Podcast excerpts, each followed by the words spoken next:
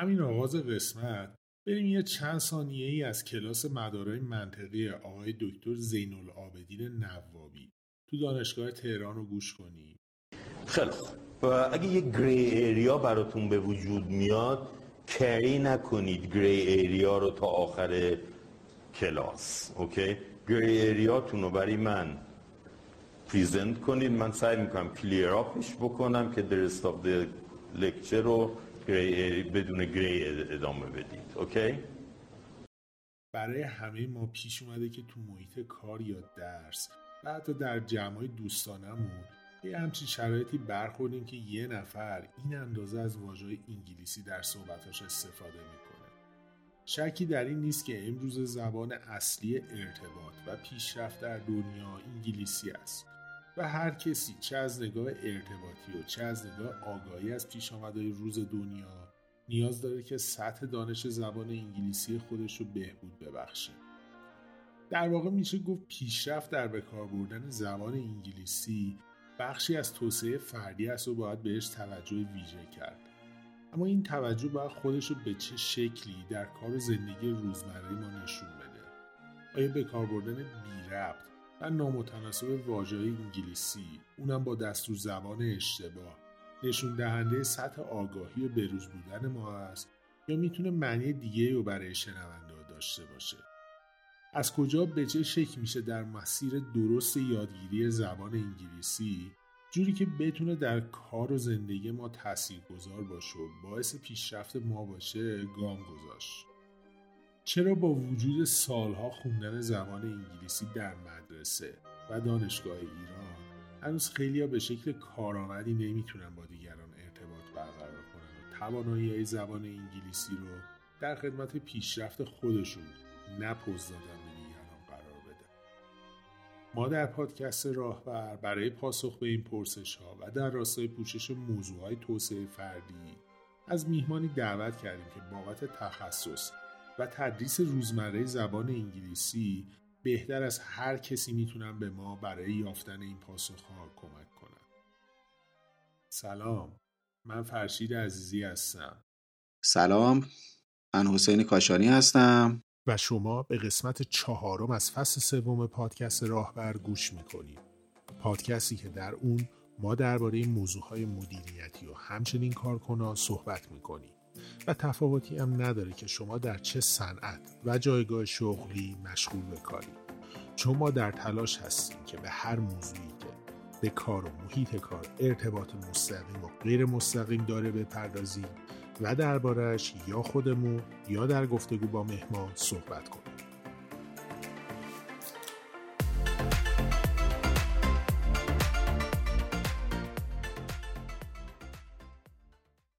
سلام عرض می‌کنم خدمت شما و همه عزیزان. من مجید قطبی هستم 38 سال عمرمه و عرض کنم خدمتون که تقریبا از 18 سالگی مشغول تدریس زبان هستم و می‌تونم بگم قبل از اینکه مدرسه رو شروع کنم هم مشغول زبان خوندن بودم. می‌تونم به در حقیقت جدیت بگم نزدیک سی و خورده ساله که من زبان می‌خونم و 20 ساله که به عنوان مدرس تو جای مختلف بودم. در واقع تیچر ترینینگ انجام شده انجام دادم در حقیقت و الان هم توی موقعیت سوپروایزر در مجموعه ایرسافا مشغول به کار هستم. یه موضوعی که من از خود شما هم شنیدم این رو و برام خیلی هم جالب بود هنگامی که شنیدم این بودش که شما گفتین زبان رو در چارچوب هنر دسته بندی می‌کنن. می‌خواستم بدونم چرا اینجوری هستش؟ ببینید خیلی واضحه از نظر من به این خاطر که هنر ارتباطه. ببینید در حقیقت نوع ارتباط جهان الان نیاز به این ارتباط داره. پیدا کردن زبان مشترک برای حل مشکلات مشترک. این فراتر از ساینس فراتر از چیزیه که تکنولوژی می‌تونه در اختیار مردم قرار بده. تا این زبان مشترک وجود نداشته باشه اصلا بحثی اتفاق نمیفته در حقیقت صورت مسئله مورد بررسی قرار نمی‌گیره. و به نظر من این ارتباط به شکل صحیحش در حقیقت همون چیزیه که ما بهش میگیم هنر. به همین خاطر چون زمینه در مشخصی در ارتباط با زبان و هنرهای دیگه هم وجود داره. به طور قطع میشه گفت که زبان و ارتباطات در حقیقت به این شکل به شکل کلامی حالا نوشتاری به هر شکلش توی رسته هنر قرار از نظر من. می‌خواستم از شما این موضوع سوال کنم که خب همه ما توی دوران مدرسه و توی دانشگاه زبان انگلیسی به عنوان زبان اصلی بوده که به ما تدریس می‌شد و ما میخوندیمش. شما خودتون این آموزش هایی که ما دیدیم و چقدر کاربردی می‌دونید با توجه به نیازهایی که به صورت روزمره بعد از فارغ و تحصیلی ممکنه ماها بهش نیاز داشته بودیم یا بعدی ها نیاز خواهند داشت. ارز کنم در درجه اول که چیزی که مفقوده در نظام آموزشی ما نیاسنجیه حالا در همه زمینه ها این مسئله دیده میشه در نظام آموزشی. حالا الان در زمینه زبان هم به همین ترتیبه. نیاز مخاطب با نوع مطالبی که در اختیارش قرار می‌گیره یکسان نیست. الان دنیا بر مبنای ارتباطات چقدر این حجم از ارتباطات در مدارس داره صورت می‌گیره؟ یعنی چقدر آموزش داده میشه به حالا تو سنین مختلف از به هفت سالگی ده سالگی 15 سالگی فرقی نمی‌کنه. چقدر آموزش داده میشه برای اینکه این ارتباط برقرار بشه. صرفا موضوع نظام آموزشی ما در مدارس در دانشگاه ها به در حقیقت ارائه یک سری مطالب به شکل کاملا تئوریک و بدون در حقیقت اون اتفاق بیرونیشه. به همین خاطره که وقتی من به عنوان یک لرنر سر یک کلاس میشینم و چیزی رو در دنیای بیرون از اون چیزی که توی کلاس یاد گرفتم لمس نمی کنم بنابراین چیزی رو به عنوان یک آورده از اون کلاس همراه خودم نخواهم داشت. این اتفاق توی حتی توی رشته زبان انگلیسی در دانشگاه های ما دیده میشه. خیلی از مواقع من خودم زبان خوندم دانشگاه و این مسئله بسیار دردآور بود در روزهای اول که من سر در حقیقت کلاسی نشستم با افرادی که عملا برای این زبان اقدام کردن اما شاید نمی‌تونن یک دقیقه به زبان انگلیسی حرف بزنن. خب این و می‌تونم بگم متاسفانه من خودم بعد از گذراندن دوران دانشگاه احساس کردم که افت کرد زبانم. یعنی بیشتر تئوری بود. ما نمی‌دونستیم اون تئوری کجا قرار استفاده بشه. صرفا به شکل ارائه مطلب بود. نه تحقیقی بود نه بررسی بود و نه ما هیچ research ی به طور خیلی جدی انجام می‌دادیم. به این خاطره که ما فایده ای در سیستم آموزشی از این باب نخواهیم دید به نظر من هیچ وقت. به خاطر اینکه ما نتونستیم اون در واقع تئوری زبان رو با practice ش در محیط بیرون در real life ش تجربه کنیم. اگر قراره که یک روزی از این چرخه معیوب خارج بشیم باید در حقیقت ببینیم که نیاز مخاطب در بیرون کلاس چیست که اون رو در داخل کلاس بهش براش ارائه بکنیم. مخاطبین ما الان در سنین مختلف نوجوان جوان الان دسترسی های بسیار بسیار بالایی دارن برای اینکه بتونن خودشون رو از این نظر تقویت کنن. در دورانی که من شروع کردم به یادگیری مدرسه بود بعد دانشگاه بود بسیار بسیار ارتباطات جمعی کمتر بود. این اتفاق سوشال میدیا اصلا وجود خارجی نداشت به این شکل. من یادم میاد که اون زمان یک شاید بگم فقط یک محصول توی بازار بود زمانی که من مدرسه می‌رفتم به نام لینگافون. اونم خیلی گرون بود. شاید برای همه در امکان خریداریش نبود. میخریدیم شریکی با هم دیگه استفاده می‌کردیم. و خب این ماجرا باعث می‌شد که ما یعنی در حقیقت ما متوجه شده بودیم چیزی که علاقه داریم توی مدرسه قرار نیست بهمون داده بشه. صرفا بایلینگوال بودنش به تمام معنا و در حقیقت استفاده کردن از اون تئوری های ابتدایی من اصلا نمیگم تئوری grammar translation که شاید برای چندین سال پیش باشه به درد نخور بود و به درد نخوره نه. ما الان نیازمون نیاز ارتباطاته و اون نیاز ارتباطات هرگز توی مدرسه و دانشگاه برای زبان آموز مهیا نبوده و متاسفانه فکر می‌کنم حالا حالا هم مهیا نباشه. نیاز ارتباطات. میشه گفت با اینکه خیلی از پدید اومدن ارتباط اینترنتی نمیگذره و شاید عمر این دست ارتباطات کمتر از ده سال هم باشه اما به اندازه ای همه بخشای زندگی ما رو تحت تاثیر خودش قرار داده که بی توجهی بهش تنها باعث عقب افتادن خود ما خواهد شد. شما یه اشاره الان کردیم به بحث اینکه توی دانشگاه خب ریسرچی انجام نمی‌شد و هیچ کاملا حالت تئوریک بود همه چی. حالا تفاوت عمده ای که بین اون زبان انگلیسی که حالا ما اینجا تخصص به قول معروف اصل تمرکزمون روی این زبان انگلیسیه. توی دانشگاه استفاده و تدریس میشه. حالا چه ایران چه غیر ایران. و اون چیزی که ما برای کار بهش نیاز داریم این تفاوت عمدهش در چی هست کجاها با هم دیگه تفاوت دارن؟ و اینکه آیا میشه اون چهارچوب و اسلوبی که ما توی ریسرچ استفاده می‌کنیم در بستر دانشگاه فرض کنید خارج از کشور. یا یه دوره ای که داریم خارج از کشور میگذریم اونو تو ارتباطات کاریمون هم می‌تونیم ازش استفاده بکنیم یا باید خیلی متفاوت باش برخورد کنیم. این مطلبی که شما میفرمایید کاملا بستگی به نوع آموزش داره. من می‌تونم بگم که از چیزی که خود من تجربه کردم ما درسی داشتیم توی دانشگاه به عنوان letter writing. ما آموزش می‌دادن به ما چطوری letter بنویسیم. عصر عصری نبود که ما اصلا برای کسی نامه بنویسیم. و همه چیز بر مبنای emailing اتفاق میافتاد در زمانی که من دانشجو بودم. الان که شرایط بسیار متفاوت تر است بنابراین مطالبی که توی دانشگاه یاد داده میشه حالا به طور عمومی در کشور خودمون دارم خدمتتون عرض می‌کنم.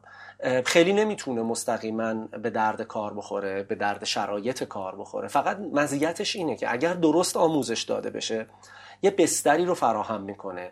که این بستر می‌تواند بر این بستر می‌توانیم ما مطالب از در واقع دنیای کار رو هم دریافت بکنیم. یعنی این چیزی که ما در دانشگاه یاد می‌گیریم می‌تونه یک دریچه ای باشه یک بستری باشه برای کسایی که علاقمند هستن یا در هر حالت مجبور خواهند شد یک روزی از داده هایی که دانشگاه بهشون داده در محیط کار به زبان انگلیسی استفاده کنن شاید یک بستری رو فراهم می‌کنه. اما استفاده مستقیم از مطالب دانشگاهی در محیط کار امکان پذیر نیست. باز هم به همون دلیلی که عرض کردم. نیاز محیط کار نیاز متفاوتی است. نوع نگارش در محیط کار نوع نگارش متفاوتی است. فرض بفرمایید که من اینطور خدمتتون بگم. ما عموما در فرهنگ خودمون همه چیز رو اول در حقیقت زمین چینی می‌کنیم. دیباچه برای فرهنگ فارسی بسیار مهمه. در فرهنگ انگلیسی این دیباچه عملا نباید اول اتفاق بیفته. اصلا دلیلی نمی‌بینن که شما ما اینقدر توضیح میدیم مطالب رو. خیلی باید تو the point اون مطلبی که می‌خوایم رو در ابتدای ماجرا بیان بکنیم. حالا از طریق ایمیل هست حالا از طریق نامه هست که هنوز در فرهنگ کشور انگلستان خیلی جدیه. و بعدش اگر نکته هست رو بپردازیم. بنابراین این مطالب ارتباطی که توی محیط دانشگاهی و محیط کار باید ایجاد بشه همون مسئله نیازسنجیه من قرار یک سری اسناد رو بتونم ترجمه بکنم. من قرار از یک سری مکاتبات مطلع باشم. business corresponding یا همون ارتباطات دنیای کار. در دانشگاه اصلا جدی قلمداد نمیشه در محیط ایران. اما در خب کشورهای دیگه این کاملا نزدیک به هم دیگه شدن. در حقیقت اون چیزی که محیط کار نیاز داره رو دانشگاه به مخاطبین خودش تحویل میده. این خیلی خیلی مسئله مهمیه که توی محیط دانشگاهی مطالبی رو مخاطب درگیر باشه که در دنیای بیرونش در همان زمان در بعد از دوران دانشگاه بتونه مستقیم ازشون استفاده بکنه بدون حاشیه. به این خاطر من احساس می‌کنم این مطلب هنوز هم باز توی دانشگاه های ما جای کار داره تو محیط در حقیقت دانشگاهی ما جای کار داره. چون ارتباط دانشگاه و کار از بعد زبان انگلیسی همچنان برقرار نیست از نظر من. اشاره های آقای قطبی به موضوع شبیه اهمیت ارتباط بین دانشگاه و کار یا اهمیت یادگیری زبان انگلیسی بر پایه نیازهای ارتباطی و رفتن سر اصل مطلب و پرهیز از نوشتن دیباچه تو نامه و پیام کاری و اداری که به زبان انگلیسی نوشته میشن باعث شد که من تصمیم بگیرم تا از تاثیر این موضوع تو زندگی کسی که این مراحل رو بعد از مهاجرت تجربه کرده هم بپرسم و ازش بخوام تا از تجربه های نزدیک خودش برای ما تعریف بکنم. من اسمم علی داده و سی و هفت سالمه. در حدود 16 17 ساله که مهاجرت کردم از ایران و اومدم آمریکا. در رشته درسی مهندسی صنایع خوندم و در دانشگاه هیوستون graduate شدم. مدرک لیسانسم رو گرفتم و بعد فوق لیسانسم رو در دو رشته مهندسی صنایع و marketing به اتمام رسوندم و الانم که در خدمت شما. من واقعیت فکر می‌کردم قبل از اینکه از ایران برم فکر می‌کردم خیلی زبانم خوبه و حالا نمیگم من بد بود ولی من کلاس به صورت کلاس نیمه خصوصی بود که یادم من از کلاس تقریبا اول راهنمایی یا دوم راهنمایی که بودم مرتب به مدت چهار یا پنج سال می‌رفتم. یه کلاسی بود که یادم که معلممون یه خانومی بود که خودش تحصیل کرده انگلستان بود و تقریبا می‌تونم بگم مرتب به مدت چهار یا پنج سال این ادامه داشت و ماجرای مهاجرت هم پیش اومد با آمریکا. خب این خودش خیلی فکر فکرن خیالم راحت می‌کرد که باید قاعدتا خیلی همه چی اوکی باشه. ولی خب اومدم اینجا و من برخلاف خیلی از ایرونی ها که میان اینجا واسه دوران آندرگراد یا به اصطلاح لیسانس خیلی از قبلتر از مقاطعی مثل کامیونیتی کالج شروع می‌کنن. یه مقداری کامیونیتی کالج تو آمریکا سیستم اینجوری که دو سال کسایی که می‌خوان اینجا دانشگاه حالا رشته ای رو انتخاب کنن مثل ما که تو ایران چهار سال میخوندیم اینجا دو سال میرن کامیونیتی کالج که هم کورس های اولیه‌ای که لازمه رو بردارن برای دیگری که می‌خوان بگیرن. هم یه مقدار ارزون تره هم بالاخره تصمیم می‌گیرن تو اون دو سال که خب چه رشته رو دیگه قطعا می‌خوان ادامه بدن که دو سال بعد دو سال و نیم باقی مانده رو ترانسفر می‌کنن خودشون رو به دانشگاه. متاسفانه کیس من اینجوری بود که من مستقیم دلم می‌خواست برم دانشگاه بدونی که بخوام وقتی هدر بدم و می‌دونستم چون دیگه رشتم و تقریبا می‌دونستم که می‌خوام ادامه بدم چیزی که تو ایران خونده بودم. در نتیجه من اتفاقی که افتاد نشستم و برای امتحان توفل درس خوندم و بعد از اینکه امتحانم پاس کردم admission دانشگاه گرفتم و مستقیم با university رفتن دانشگاه رفتن شروع کردم. و هیچ وقت یادم نمیره ما اینجا خب واسه دوران undergrad بچه ها اینجا 6 واحد علوم سیاسی باید بخونن. 6 واحد تاریخ آمریکا. مثل خب ما که تو ایران درسای پایه‌ای دیگه ای داشتیم که به اضافه ریاضی و فیزیک و شیمی قبل از اینکه درسای تخصصی‌ترمون شروع شه اینجا خب این دوازده ساعت رو همه باید میگذروندن. و من هیچ یادم نمیره. جلسه اولی که رفتم تو دانشگاه یک auditorium بزرگ در حدود 200 نفر دانشجو استاد اون جلو داشت درس می‌داد و درس تاریخ آمریکا و اونجا بود که من شوک اول به هم وارد شد که فهمیدم و چقدر من متوجه نمیشم از مبحثی که داره تو کلاس درس داده میشه.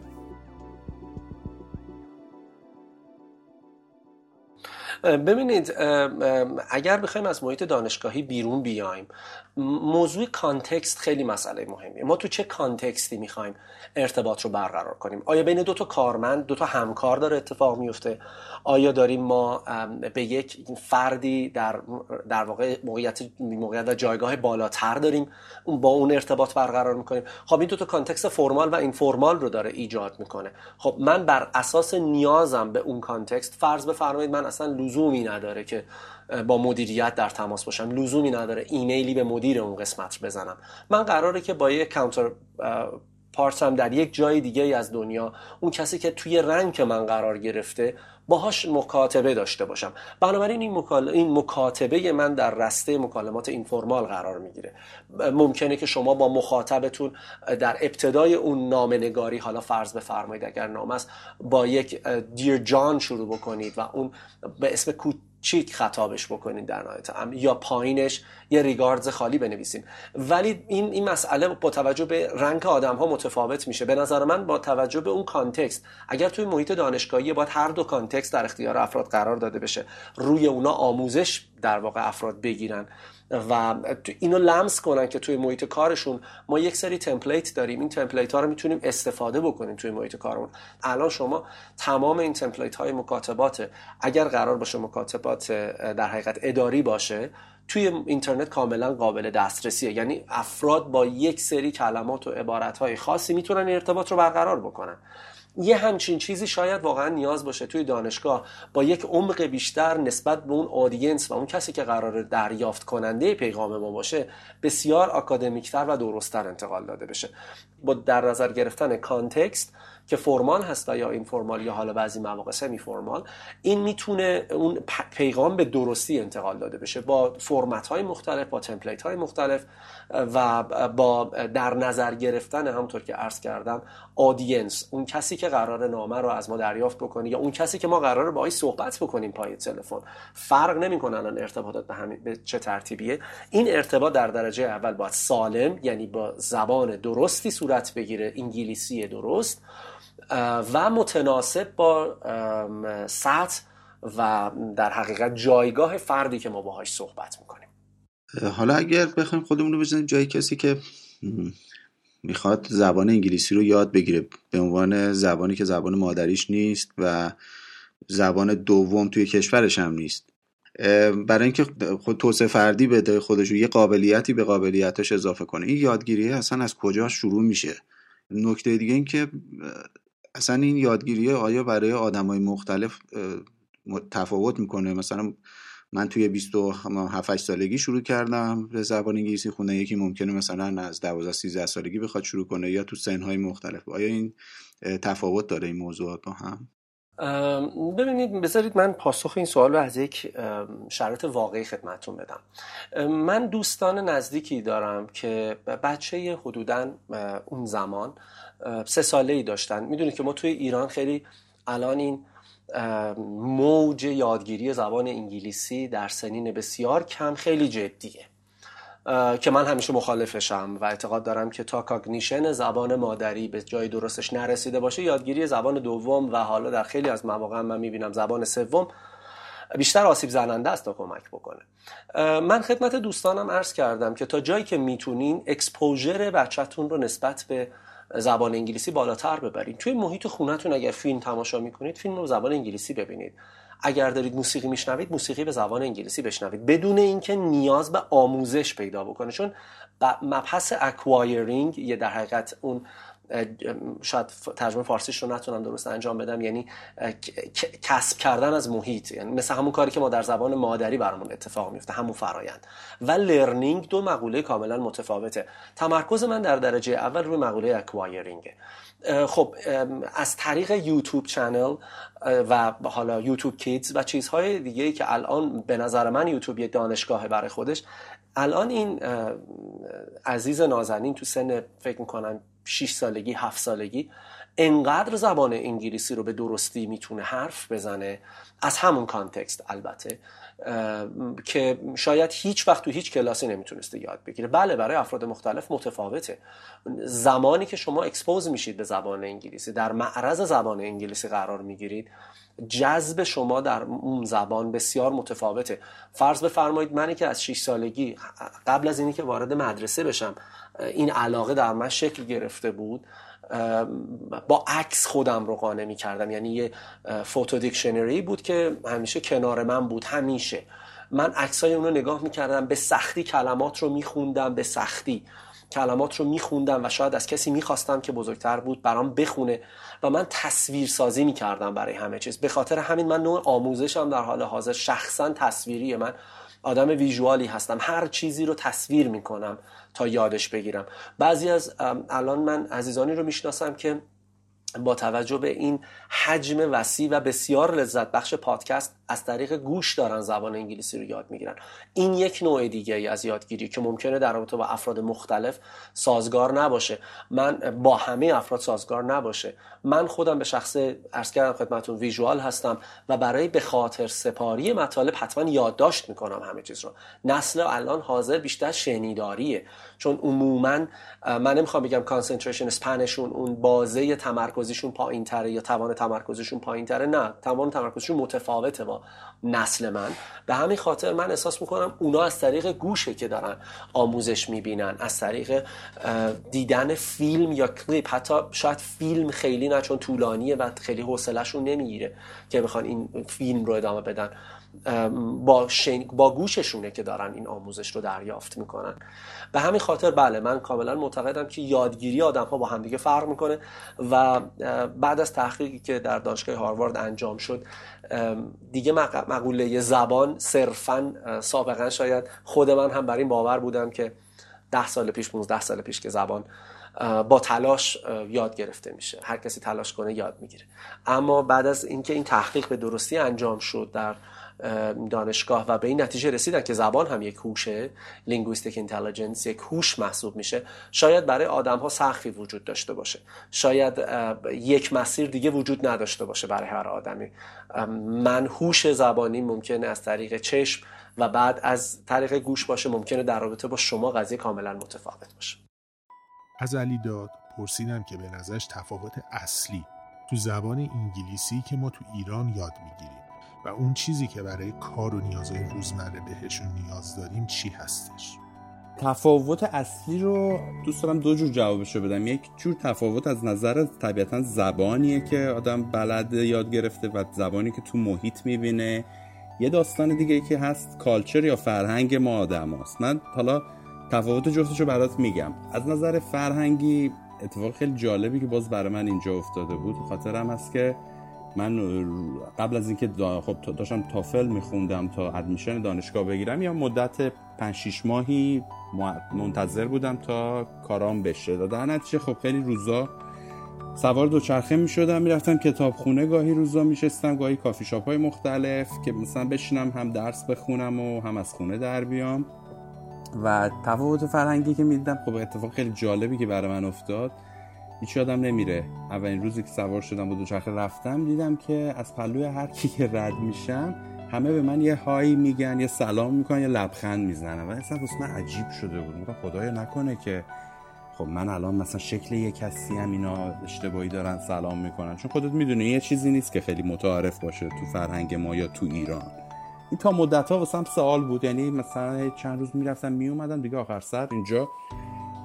به خواهرم و شوهر خواهرم و اینا موضوع رو مطرح کردم. گفتم من فکر می‌کنم اینجا شکل یکی هست چون هر کی که از بغل من رد سلام می‌کنه با روی خوش و اینا و اینا خندش دیدم دیگه زدن زیر خنده. که گفتن نه خب این یه قسمت فرهنگ اینجاست. مخصوصا تو جنوب آمریکا تو تگزاس که حالا من زندگی می‌کنم خب خیلی فرندلی تر و دوستانه تر برخورد تا تا مثلا شرق آمریکا یا غرب آمریکا که یه مقداری خب به خاطر شرایط زندگی و اینا احساس می‌کنم استرس تو جاهای آمریکا بالاتره تا این جنوب که من هستم.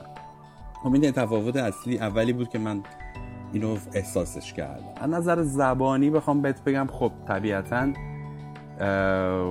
زبانی که آدم اینجا تو محیط استفاده می‌کنه خیلی لغات و اصطلاحاتی وجود داره expression هایی وجود داره که خب تو وقتی هم هر چقدر تلاش کنی تو تا تو محیط نباشی ممکنه که اینو نتونی فرا بگی یاد بگیریش. که خب اونم با زمان و با سعی کردن به اینکه با مردم اپ کنی یا معاشرت بکنی اینا دیگه چیزی که کم کم با زمان درست شد و تونستم که خودم رو مثلا تا یه حد خیلی خوبی نزدیک کنم به هم فرهنگ اینجا هم از نظر زبانی که بتونم دچار مشکل نباشم حالا من اینجا باز برگردم به دوران undergrad م کلاسایی که اینجا می‌گیری یه تعداد زیادی شما کلاسای writing باید برداری که واسه نوشتن مقالات و بالاخره paper نوشتن و این داستان هست. یه مقدار خیلی خوبی کمک می‌کنه به مثلا نوشتن ایمیل های کاری یعنی من خود من وقتی اولین جابم و یادم اینجا گرفتم یه مقادیر زیادی از اطلاعات و جملاتی رو که قبلا تو اون کورسا گذرونده بودم و استفاده می‌کردم. ولی خب به مرور طبیعتا وقتی ایمیل های کاری بیشتری از همکارا و رئیس و رئیس رئیس و همینجور تو اون سازمانی که کار می‌کنی میاد کم کم کم کم به صورت دوره خود خودآموزی میشه بهش میگن. خودت کم کم دستت میاد که writing ت و نوشتارت چطوری باید باشه تو محیط های کاری متفاوته نمی‌تونم بگم تفاوت ند خیلی متفاوته با چیزی که تو مدرسه یاد می‌گیری جملاتی که تو business و تو محیط کار استفاده می‌کنی باید سعی کنی در کوتاهترین فرم ممکن بهترین منظور تو برسونی و کاملا شفاف باشی. یه قسمت از سوالم رو همون to the point ی که خودتون گفتید. اگه بتونیم یه جوابی داشته باشیم یکی که می‌خواد شروع بکنه برای شروع واقعا باید چیکار کنه؟ یعنی بره سراغ مثلا یه channel یوتیوب یا دنبال یه پادکست باشه یا اینکه مثلا مثلا من خودم از مؤسسه مثلا شروع کردم توی مؤسسه ای ثبت نام کردن و شروع کردن و استار زدن. حالا مثلا در کنارش با توجه به اون چیزی که علاقه داشتم حالا فیلم موزیک یا مثلا یه متنی رو خوندن سعی کردم این قابلیت رو توی خودم بیشتر کنم. آیا اصلا تحقیقی شده تو این زمینه یا پیشنهادی تو این زمینه شما دارید که اصلا از چه راهی بهتره؟ آدم از کجا شروع کنه بهتره؟ قطعا تحقیق شده و من حالا بر اساس چیزایی که خودم مطالعه کردم خدمتون عرض می‌کنم واقعا مشخص نیست هر کسی می‌تونه از کجا زبان انگلیسی رو یاد بگیره به طور جدی. خدمتون عرض کردم میزان اکسپوژر آدم ها به زبان انگلیسی. ببینید زبان در فرهنگ ما در حقیقت foreign language محسوب میشه انگلیسی. یعنی شما از خونتون بیاید بیرون هیچ کسی نیست باتون انگلیسی حرف بزنه. شما اگر انگلیسی حرف بزنه الان که اوضاع خیلی بهتر شده اما اگر از خونتون برین در سوپرمارکت چیزی بخرید کسی انگلیسی نمی‌تونه باتون صحبت بکنه. اگه انگلیسی زبانی توی شهر پیدا بکنید نمی‌تونید باش حرف بزنید. یعنی نیست عملا. ما به دلیل اینکه کشورمون توریست خیلی رفت آمد نمی‌کنه. خیلی ما همسایه شما از یک کشور در حقیقت اون cosmopolitan city وجود نداره اینجا که بتونیم culture ی وجود نداره که بتونیم ارتباطات رو نگه داریم کاسموپولیتن سیتی یعنی شهر چند ملیتی شهری که از ملیت ها زمان ها آدم های گوناگون توی زندگی بکنن. مجبوریم بریم کلاس مجبوریم پادکست گوش کنیم. کلاس از یک سنی جواب میده. یعنی اگر قراره که شما تو سن 15 سالگی باشید دوازده سالگی باشید 20 سالگی باشید. بله بهتره که برید کلاس. آموزش ببینید و از طریق آموزش در کنار آموزش حالا پادکست ویدیو و چیزهای دیگر رو هم استفاده بکنید تا بتونید این زبان رو یاد بگیرید. رفته رفته. ولی اگر تو سنین کم هستید قطعا آموزش تا زیر از نظر من البته با احترام به همه اون عزیزانی که اعتقاد دارم باید زودتر شروع بشه من به شخص اعتقاد دارم زیر هشت سالگی زیر نه سالگی اصلا نباید آموزش فرمال صورت بگیره. به همون میزان که خدمتتون ارز کردم در رابطه با دوستم و فرزندشون مؤثر بود این ماجرا. از طریق یوتیوب این در حقیقت آقا پسر الان جوری انگلیسی رو با یک لحن بسیار خوبی صحبت می‌کنه که هرگز توی کلاس زبان اینو نمی‌تونست دریافت کنه. خب الان رفته جالبه که رفته سر کلاس نشسته توی مدرسهشون کلاس زبان به پدر مادرش میگه اینجا خیلی کنده همه چیز. یعنی این دیگه نیازش رو برآورده نمی‌کنه. نیازش از جای دیگه داره تعمین میشه. به نظر من با توجه موقعیت آدم های مختلف این یادگیری تو شکل های مختلفی می‌تونه صورت بگیره.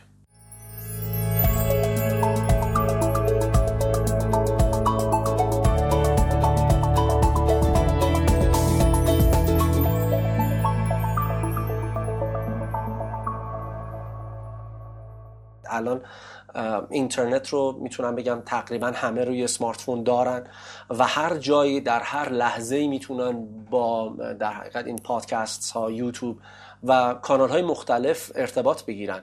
خود من در طول روز بارهای بار سابقا اینطور بود که میومدم خونه تا اون سایت خبری یا حالا من خیلی اخبار نمی‌خونم. منظورم بخش آپینین سایت گاردین یا حالا اکانومیست رو که خیلی اعتیاد گونه بهش می‌پردازم. میومدم خونه. الان روی گوشیم همه اینا رو دارم و این در دسترس بودن کمک می‌کنه که من لحظه ای از چکترین فرصتی که برام به وجود میاد برای آموزش خودم استفاده بکنم. این یک مزیت بسیار بزرگه که آدم ها می‌تونن سلیقه های مختلفشون رو تأمین کنن توی همین شکل. یه نفری ممکنه علاقمند باشه به دونستن سابقه یک business مثلا یه پادکستی به نام Business Wars که خیلی دوست داشتنیه. من همیشه از تاریخچه این مطلع میشم. خب پس من می‌تونم در این زمینه اطلاعات بگیرم. یه نفر دیگه ممکنه علاقمند به ورزش باشه. برای اون هم مهیاست پس اینا امتیازات بسیار بسیار گسترده نه از یک طریق از بسیار طرق مختلف. اما اشکالش چیه؟ اشکالش اینه که اگر قرار نباشه که شکل formal به خودش بگیره و همیشه به این ترتیب باقی بمونه این تهدید وجود داره که آیا این زبانی که ما از این طریق یاد می‌گیریم فیلتر شده؟ چون بالاخره همه افراد می‌تونن یوتیوب چنل داشته باشن همه افراد می‌تونن پادکست تولید بکنن. و آیا این پادکست ها انقدری از نظر زبان پالایش شده که اکادمیکلی فرمالی قابل استفاده باشه توی یک موقعیت یا نه؟ مثالم رو از همین دوست عزیزم می‌زنم که بچهشون الان فوق است اما بهشون گفتم اگر قرار باشه با این روند و با این نوع کلام.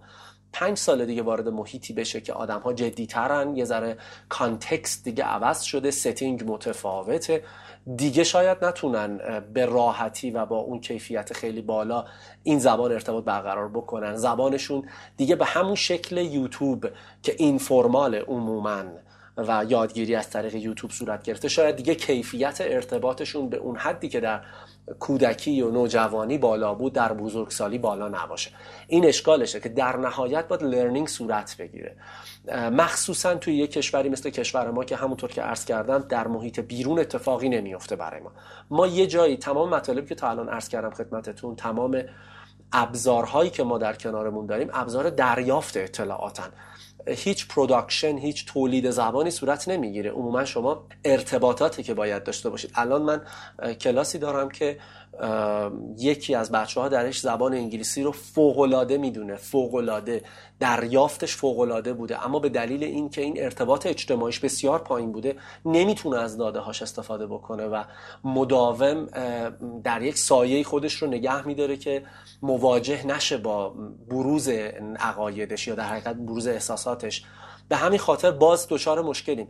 باید حتما یک کانتکستی به وجود بیاد که اون آدمه بتونه نظراتش رو در میون بگذاره. اگر لرنینگی صورت نگیره یعنی در شکل اینستیتوشنالش عرض می‌کنم مؤسساتیش حالا آکادمیکیش هر مرحله ای از این شکل نداشته باشیم اون زبان نمی‌تواند در موقعیت های رسمی و جدیتر مثل محیط کار و محیط های در واقع دانشگاهی قابل استفاده باشه. این همون مسئله پرگماتیکیه که خیلی باید بهش توجه کرد. پرگماتیک منظورم کاربرد زبان در جایگاه های مختلفه. ممکنه شما یک جمله رو کاملا با دوستتون به درستی بیان بکنید که از یوتیوب یاد گرفتید. اما اشکالش اینه که دیگه این جمله رو نمی‌تونید به رئیستون بگید چون دیگه از نظر سطح دانش سطح موقعیت اجتماعی و اون رتبه بندی محیط کار ایشون در نقطه متفاوتی قرار دارن. به همین خاطر ایراد یادگیری بدین ترتیبی که اگر نظارت نشه سرانجام اون آدم سعی یا اون آدم نمی‌تونه ارتباطات اجتماعی سالمی برقرار بکنه. سلام من حامد زمانخان ملایری هستم دکتر دامپزشک و متخصص بیماری های داخلی دامهای کوچک از دانشگاه تهران. و فوق لیسانس بیوانفورماتیک از دانشگاه گوئلف. الان هم در حدود دو سال و نیم هست که در کشور کانادا و در شهر گوئلف ساکن هستم. میزان آشنایی من با زبان انگلیسی قبل از وارد شدن به کانادا از نظر خودم قابل قبول تا شاید بشود گفت خوب در بعضی مهارت ها بوده در از زمانی که یادم میاد من کلا سعی می‌کردم که مطالبی که می‌خونم بیشتر به زبان انگلیسی باشه. ولی کلاس زبان رفتن یه چیزی در حدود دو سال و نیم تا سه سال در بین سنین 13 تا 15 16 سالگی من کلاس زبان رفتم. ولی فیلم یا فایل صوتی یا تصویری خیلی به زبان انگلیسی گوش نمی کردم. الان از وقتی وارد کانادا شدم خیلی بیشتر چه سال گوش می‌کنم من توی ایران که بودم امتحان زبان انگلیسی یه یکی دو باری داده بودم و نمره که حالا بر در امتحان آیلتس آکادمیک آورده بودم در مجموع هفت و نیم بود. حامد به آیلس اشاره کردیم می‌دونیم که این آزمون هم شبیه بقیه آزمون ها چهار تا مهارت نوشتن و خواندن و گوش دادن و صحبت کردن رو بررسی می‌کنه. اما سوای شرایطی که بر اساس اونا میشه برای شرکت توی این آزمون ها آماده شد و خیلی از مؤسسات هم دربارهش صحبت می‌کنن و به ما آگاهی میدن. برای ما این پرسش پیش اومد که آیا منطقی هست که برای نیازهای روزمره کاری خودمون هم بریم سراغ تمرکز روی این چهار تا مهارت و اینکه ببینیم که کدوم یکی اولویت بهتری می‌تونه باشه برای ما در راستای توسعه فردی. ارز کنم خدمتتون بله متفاوته از نظر من. ببینید ما الان افرادی رو داریم که اصلا تحت هیچ شرایطی نیاز ندارن مکاتبه ای با طرف کاری خودشون انجام بدن. همه چیز به شکل تلفنی صورت می‌گیره. یا بیشتر جلسات face to face ی دارن با هم دیگه. خب توی این موقعیت این افراد روی مهارت نوشتاری یا writing شون عموما لزومی نداره کار بکنن. میرن به سمت مهارت یعنی باید برن به سمت مهارت شنیداری و گفتاریشون. یعنی بتونن خوب بشنون و بفهمن از طریق گوششون و بتونن زبان درستی رو در ارتباطات استفاده بکنن به شکل گفتاری. در موقعیت های دیگه ای پیش میاد که افراد اصلا در جایگاهی نیستن که بخوان حرف بزنن. یعنی عملا اون business partner شون رو نمی‌بینن یا تو یک شرکتی کار می‌کنن که باید مسئول مکاتبات تجاری اون شرکت هستن. اصلا بس فقط emailing. طبیعیه که در اینجور مواقع یادگیری writing اولویت پیدا می‌کنه. باید اون writing که خیلی highlight بشه و چارچوب هاش مشخص بشه. خب اینجا ما یه ارتباطی رو بین در حقیقت skill speaking و listening می‌بینیم که هرچی در واقع گوش و کلام این دوتا خیلی با هم دیگه در ارتباطن. از اون سمت هم در واقع reading و writing هر چیزی که شما می‌خونید اگر بتونید استاندارد بخونید و درست بخونید قابل نوشتن خواهد بود بعد از مدتی. به خاطر همینه که عرض می‌کنم نیاز افرادی که تعیین می‌کنه کدام مهارت باید در درجه اول قرار بگیره. در یادگیریشون. اما به طور کلی می‌تونم بگم هرگز نمیشه منکر شد که به دلیل اینکه شما مخاطبتون عملا عموما حرف زده میشه باهاش باید گوش خوبی داشته باشید. و بیان خوبی داشته باشید. حالا این بیان می‌تونه متفاوت باشه. بعضی وقتا زبان پرزنتیشنتون باید قوی باشه. شما به عنوان یک پرزنتر قرار برید یک محصولی رو برای یک شرکت ارائه بکنید. طبیعیه که اونجا باید بتونید از این زبان استفاده بکنید. یعنی یک شاخصه به علاوه اون زبان انگلیسی دونستنتون باید بلد باشید و اونم زبان پرزنت کردن یک چیزی. شاید شما رو میفرستن یک شرکتی برای اینکه نگوشییت بکنید. مذاکره ای بکنید سر توافقی سر قیمتی و حالا مسائل مختلف توی محیط کار. خب اونجا قطعا شما باید باز بتونید بشنوید و بتونید با زبان negotiation با اون افراد صحبت بکنید. الان از مثال ها فکر می‌کنم مشخصه که مقوله صحبت کردن speaking و listening از نظر من در اولویت قرار می‌گیره و بعد writing و در نهایت در پایان این سلسله reading قرار می‌گیره.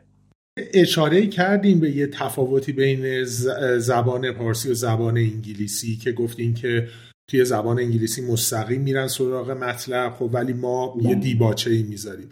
یکم این این بحث تفاوت در فرهنگ و اصول شرقی و ادبیات شرقی که خب زبان پارسی هم یکی از اوناست. و زبان انگلیسی رو میشه باز کنیم من همه اینا رو در بستر کار منظورمه دارم می‌پرسم. یعنی مثلا دارم میگم شما یک دو تا غیر از این نمونه ای که فرمودین اگر نمونه های دیگه ای هست یه چیزای کلی هست و راههایی که ما می‌تونیم متوجه که خب آقا این فلان کار فلان رفتار در یک نامنگاری اداری در زبان ادبیات پارسی خیلی هم پسندیده است. اما در زبان انگلیسی خوب نیست. اینا رو از کجا می‌تونیم آدم یاد بگیره و متوجه بشه؟ اول اجازه بدید یه مثالی براتون بزنم. ببینید شما در فرهنگ فارسی اگر قراره که من برای مدیرم نامه ای بنویسم و درخواست استعفا بکنم یعنی می‌خوام استعفا بدم عموما با این طریق من شروع می‌کنم که حالا جناب آقا یا خانم مشخصا اسمشون رو بگم و بعد میگم که به این شکل.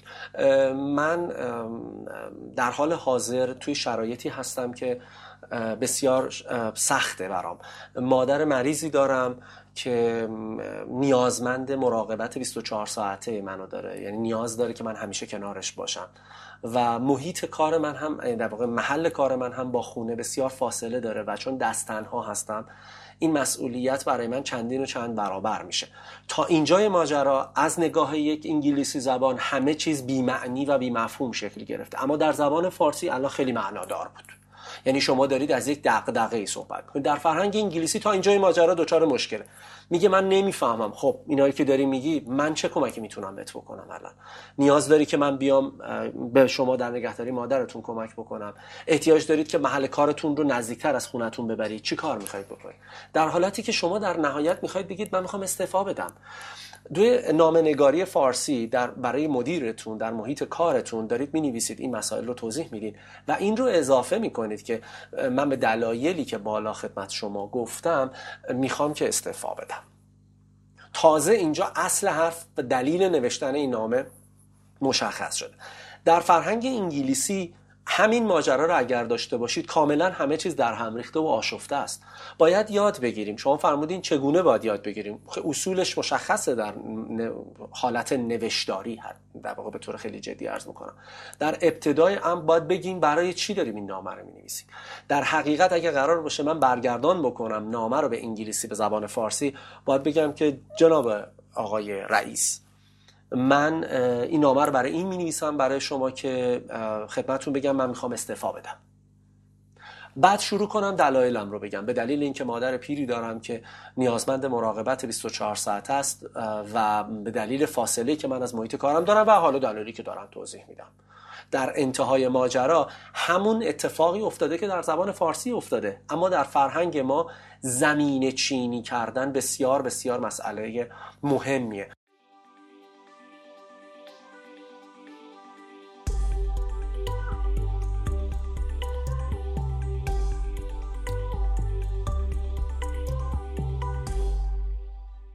شما اخبار ما رو توجه بفرمایید. ما وقتی تلویزیون رو شما روشن می‌کنید یک کانال خبری رو می‌خواید ببینید در ابتدا سلام می‌کنن و بعد یک سری جملات کلیشه ای رو میگن. خیلی وقتا یه پاسکاری بین افراد اتفاق میفته در همون من فلانی هستم ایشون فلانی خودشون رو معرفی می‌کنن و بعد تازه سلام و سلوات میفرستیم. بعد میریم تازه خبر اول.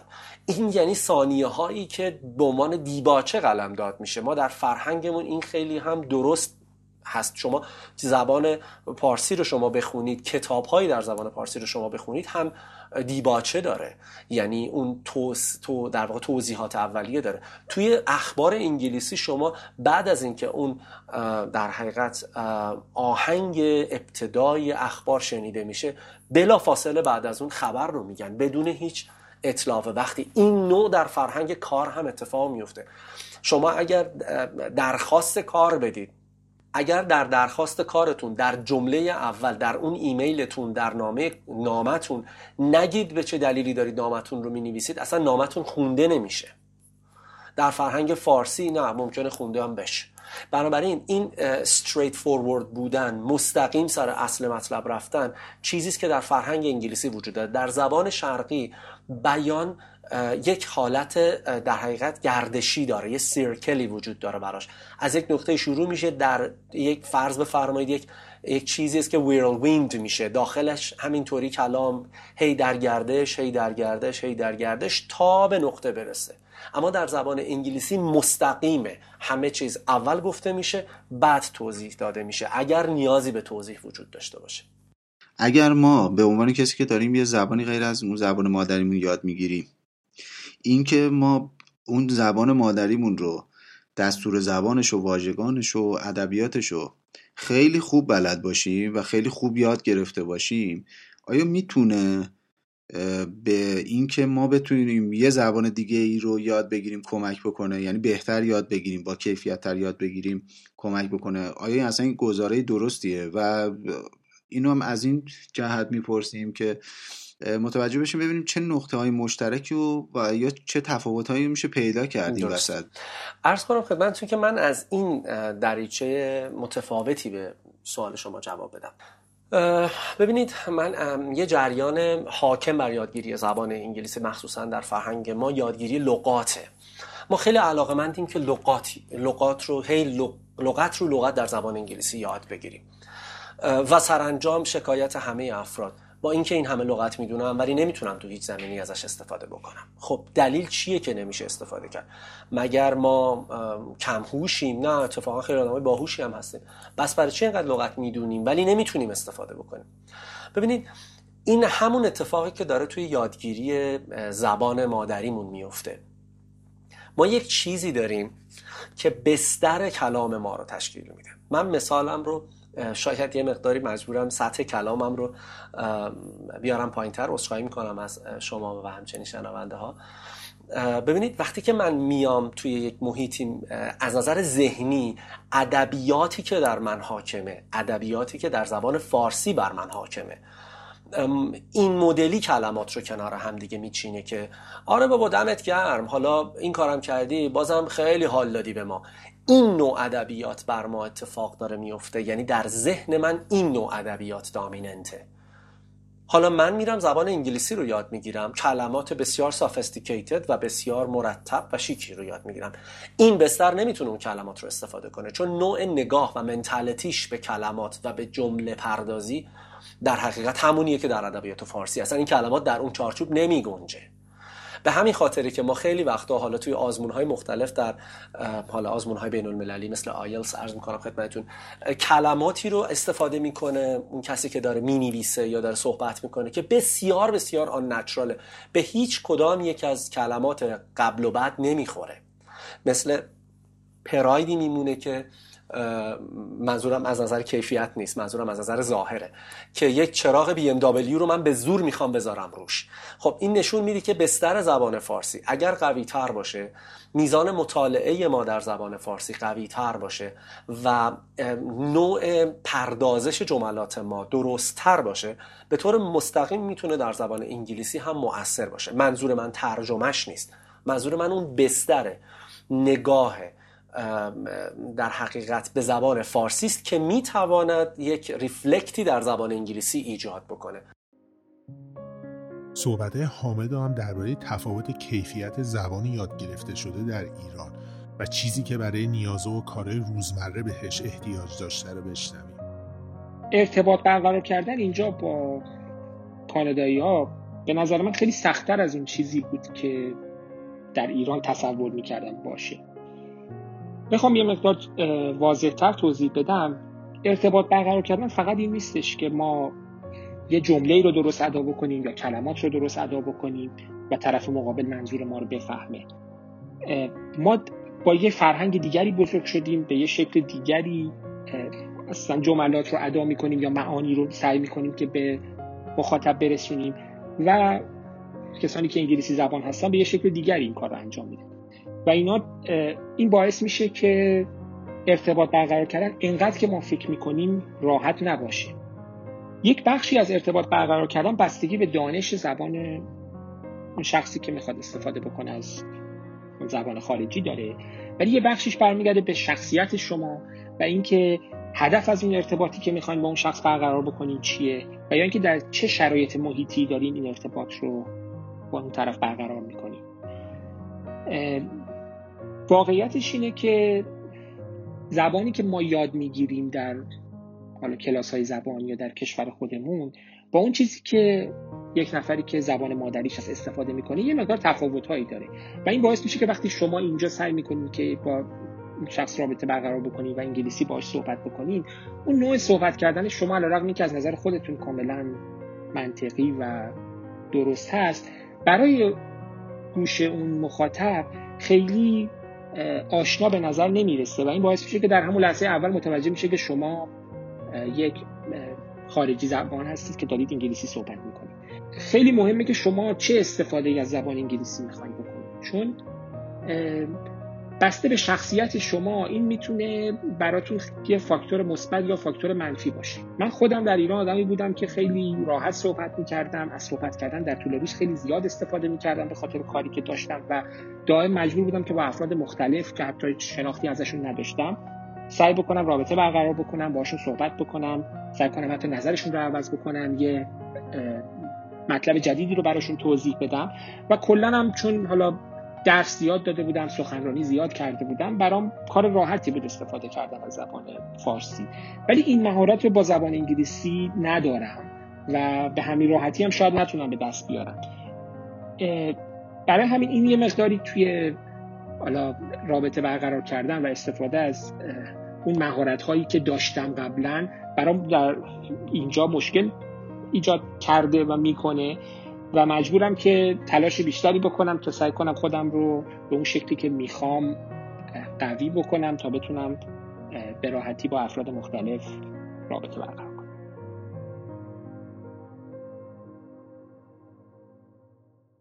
دو بخش داره این پرسش من. یکی این که در زبان انگلیسی که میری برای هر دانش و پدیده و ساخته تازه‌ای که تو دنیا رخ میده واژه سازی های خیلی خوبی می‌بینین انجام میشه که کاملا بیانگر معنای اون چیزی که می‌خواد توصیف کنه رو داره می‌تونه تواناییشو داره توصیف کنه.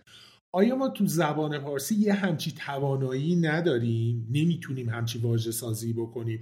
کما اینکه مثلا شما برمیگردیم توی نمی‌دونم 80 90 سال پیش مثلا دوران رضا شاه که مثلا مرکز زبان فارسی مثلا ساخته میشه. واژه سازی هایی که اون موقع شده خیلی هم راحت جا افتادن مثل نمی‌دونم فرودگاه و هوایی و خیلی چیزهای دیگه. و الان هم خیلی روزمره داره به کار میره و هیچ مشکلی هم توش نیستش. حالا می‌خوام بدونم که آیا ما زبان پارسی این توانایی رو نداره که نتیجهش میشه تو محیط کار انقدر استفاده میشه؟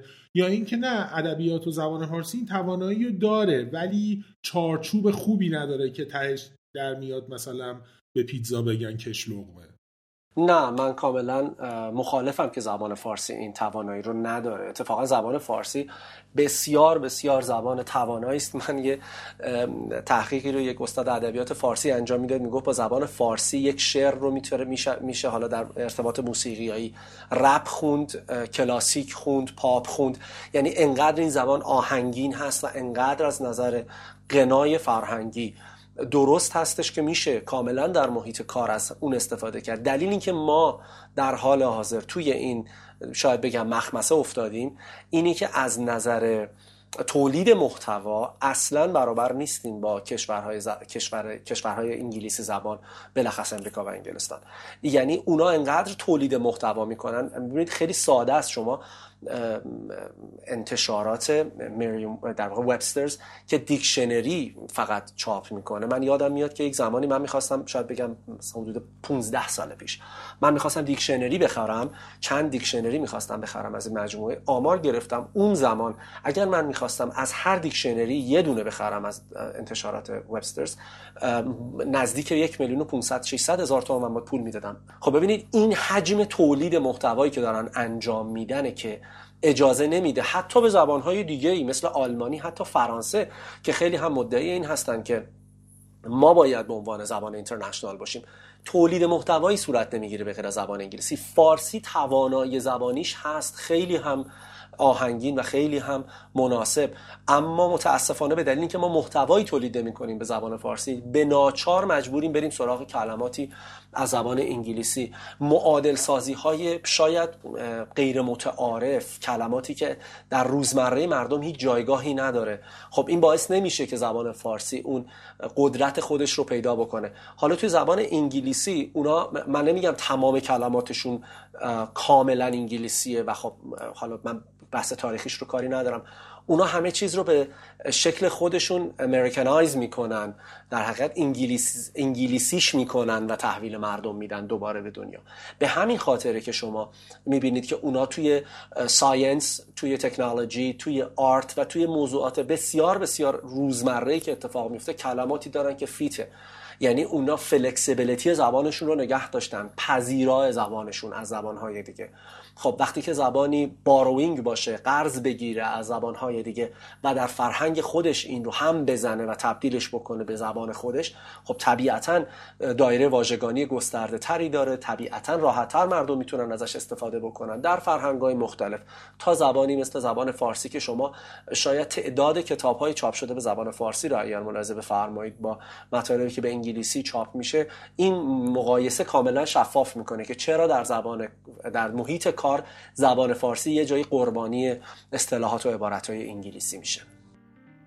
تجربه یکسان حامد و علیداد از نقش فرهنگ تو کیفیت ارتباط کاری و غیرکاری خودشون نشون میده که ما به همون اندازه ای که نیاز به یادگیری زبان برای توسعه فردی خودمون داریم نیاز به آشنا شدن با فرهنگ کسانی که باهاشون در تماس هم هستیم داریم. از حامد و علیداد پرسیدم با توجه به تجربه‌ای که الان دارن و چیزهایی که تو این سالها یاد گرفتن. چه روشهایی رو برای بالاتر بردن دانش زبان انگلیسی و توسعه فردی پیشنهاد می‌کنن؟ و اینکه اگر برگردن دوباره به سالهای گذشته چه کاری رو انجام میدن؟ بریم به ترتیب پاسخهای علیداد و حامد رو بشنویم. فرشی جان؟ طبیعتا خب الان خیلی ماجرا با اون سالی که من سالهای پیشی که من مهاجرت کردم خیلی همه چی فرق کرده. اولا شبکه های اجتماعی به این شکل امروزی نبود و امروزی که خودت می‌دونید الان کوچکترین سوالی داشته باشی فقط کافیه که تو گوگل جستجوگر گوگل تایپ کنی و جواب تو بگیری روی یوتیوب. اگه چیزی رو می‌خوای به صورت عملی انجام بدی من واقعیتش برم گردم به عقب تو زمان.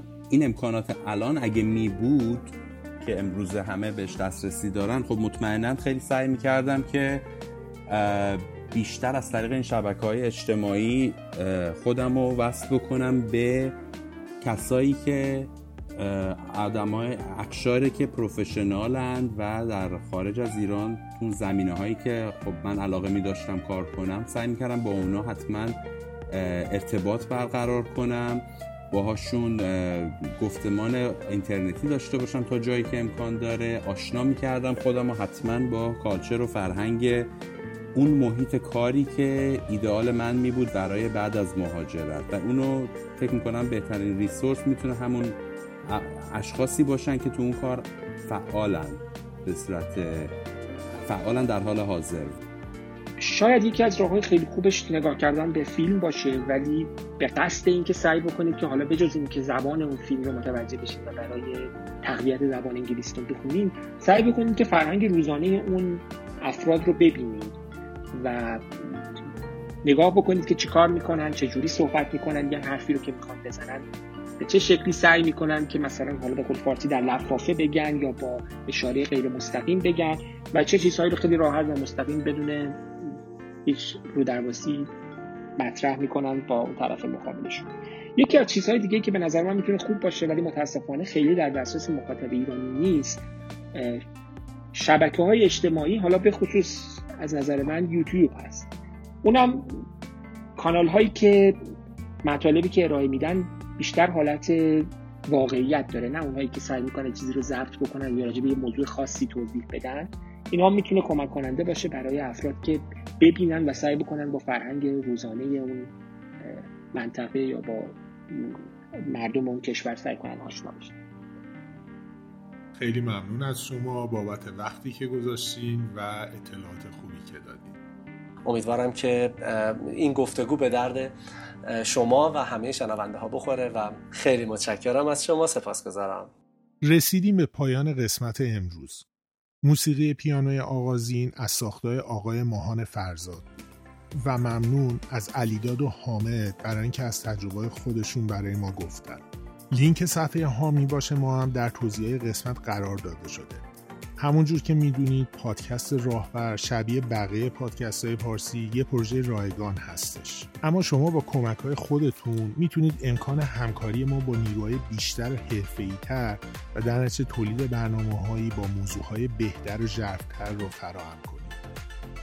ممنون از شما که به ما گوش میدین. از خودتون مراقبت کنید و هوای همدیگر رو هم داشته باشید.